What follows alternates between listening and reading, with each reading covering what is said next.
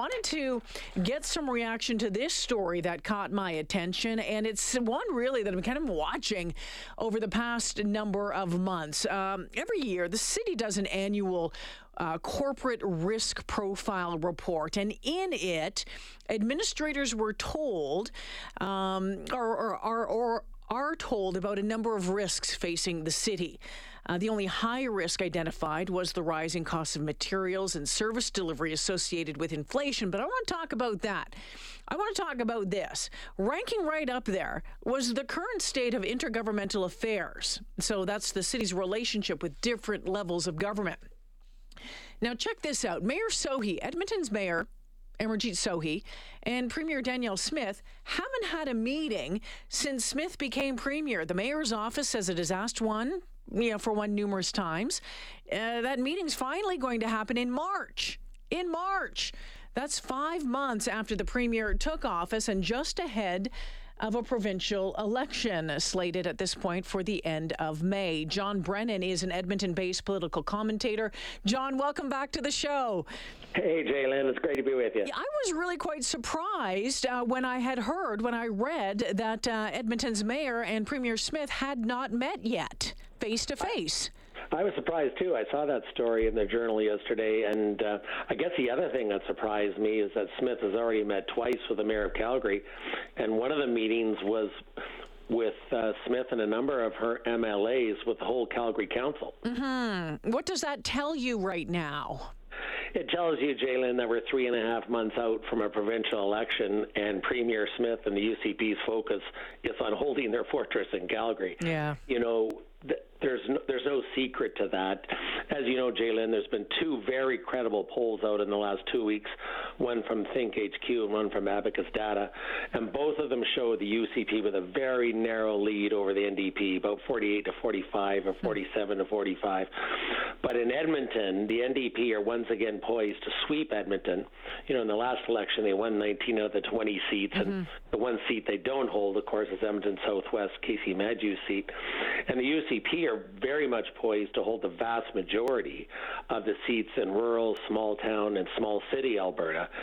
So, you know, the Premier and the UCP as a party are focusing on Calgary because they hold 23 of the 26 seats there, and they want to hold the vast majority mm. of them so they can hold on to government. If uh, the UCP uh, remains in power after the election at the end of May, do you see um, that relationship um, becoming better, becoming more? Um, amiable, more communicative, or um, you know, is this just a, a, narrow window until the election? What do you think? Well, because we're three and a half months out from the election, everybody's focus in provincial politics is on the election, and you know, and trying to position themselves prior to the election so that they're successful, and that's why we see Rachel Notley in Calgary constantly, you know, campaigning and making mm-hmm. announcements like she was today. So, what happens after the election? You know, it all depends yeah. on who wins. Mm-hmm. And mm-hmm. this is going to be a very close, hard-fought election campaign between the NDP and the UCP, with you know a number of seats in Calgary, and I would suggest a few other seats like Banff, Kananaskis, Lethbridge, and the suburbs of Edmonton all being in play. And so it's really going to depend on who wins the election yeah. because then that will determine, you know, how well Edmonton does with the next provincial election. You know, John, next provincial government. Yeah, and you know John, there, there's you know no hiding the fact that uh, the, the, the mayor of Edmonton and uh, the premier on you know opposite uh, political sides. Of course, uh, Mayor so- Sohi, a former Liberal MP, and um, Premier Smith, um, you know, leading up the Conservatives in this province, and you know, and and and you know, having had the the federal Liberal government in her crosshairs uh, for a long time now, but you know, shouldn't we get to the point where the premier and the mayor of uh, one of Alberta's big cities should be in constant communication or have at least better communication. I just think it's a shame on both sides. Yeah, I think there's certainly room for better communication, and that's both between the political leaders and their political staff. Yeah. And so, you know, you have to develop those relationships. They don't happen overnight. And so, you know, I would expect Mayor Sohi and his political staff to be in touch with the Premier's office staff to try to enhance and improve the relationship. And I'm sure they're working on that. You know, the other thing I was thinking about with this today, um, Jalen, when I when I saw the article in the paper yesterday, and I, and I saw um, Mayor Sohi, you know, talking about the issues he wants to raise, you know, the ones that we always talk about, mm. and I've talked with you many times on this program, homelessness, mental health issues, the addictions problem, you know, crime and social disorder in the inner city and the downtown. You know, I got to thinking about whatever happened to that announcement that former Premier Kenney made on October 1st when he announced all that money to address all these various issues. Like, whatever happened to mm. that? It, you know, it's almost like, you know, governments are really good at making announcements, but what happens to the follow up? Well, we're know, seeing a lot of announcements recently. well, exactly, and that and that speaks to my earlier point that we're in this pre-election period, and you know the the premier and her ministers are trying to gain the advantage with their daily announcements, and we see Rachel Notley doing the same with her mm-hmm. announcements. Because literally, we're in the campaign period of course, now. Of course, um, you know, another political commentator uh, described uh, what's happening right now as uh, you know, in in in, in their uh, opinion, Edmonton was on the outside looking in. We know Mayor Sohi has put out uh, what I called a wish list. He didn't want it. He didn't like it being called that, but that's what I called it: a wish list of of money and what he wanted to use it for. Uh, you know, from the province. Um, we're, we're exp- well, the budget is going to be handed down in just uh, a couple of weeks. uh, I'll be fascinated to see what is in there and if Edmonton remains on the outside looking in at that point, or if it's going to be focused again uh, more heavily down in the Calgary area. I'll be interested in that too. And I remember when you did that story, Jalen, I thought um, it wasn't a smart move by the mayor to make such a big wick wish list. Mm. You know, it was like in the 1000000000s mm-hmm. Like, don't ask for the moon and the stars. It's better to focus on on a few things. And you know, the other thing we have to keep in mind is, you know, there has been a lot of long-standing infrastructure projects in this city that are being joint funded by both parties with the help of the federal government on some. You know, extension of the Valley LRT line, the Yellowhead project, the twinning of Terwillegar Drive, the 50th Street overpass. Like, it's not as if the provincial government has not been putting any money into Edmonton. Yeah.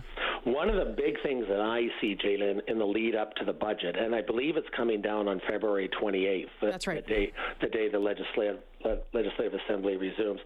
I'm looking to see if the provincial government is going to put the capital dollars in there to build the Southampton Hospital. Mm. You know, that's the one on Ellerslie Road and yep. 127th Street.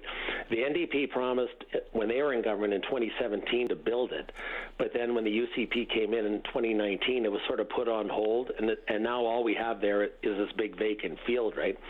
And there hasn't been a new hospital built in this city in 30 years yeah. since yeah. the Grey Nuns, and is desperately needed. And so I think if uh, the UCP were smart, and they wanted to do something to address the concerns of Edmontonians, especially on the burgeoning south side of the city, they would announce capital dollars for that new Southampton hospital. Yeah, you know what? That's going to be uh, fascinating to watch, and uh, we'll have to talk about it on the February on February 28th or the 29th, uh, John, without a doubt. Before I let you go, I mean, you you have watched uh, politics in this province uh, at all levels for a very very long time. I mean, often, well, we have had other cases where, uh, let's say uh, the mayor and um, the province, the premier, are on different sides politically. Have you seen it this quiet between the two sides, or you know, this non-communicative um, in your years? Yeah, I have because yeah. you know there has been a tradition in this in this province of conservative governments, of course, and in Edmonton's history, yeah. you know, we've had NDP mayors when Jan Reimer was mayor, we've had Liberal mayors with Laurence Decore, and and quite often there has been, you know, the mayor of Edmonton has been different political stripe than the provincial government. So it's always been a struggle for the capital city. But you know what you've got to do is you've got to make the case, you've got to make the arguments, and you know just not complain about meeting, but actually make the arguments, and not just with um, the premier, also with the ministers. Mm-hmm. And so it's very important for Mayor Sohi not just to have a great relationship with Premier Smith, because hopefully that will come in time. Yeah. But also with all the relevant provincial ministers, the minister responsible for for mental health and addictions, the minister responsible for housing, the minister of municipal affairs, the minister of transportation. All of these ministers are important. And so, you know, you have to talk to all of them. Yeah, without a doubt, without a doubt. John, I look forward to talking to you again. Let's uh, chat again around budget time, all right? Thanks for this. Sounds good. Always a pleasure talking to you, Jalen.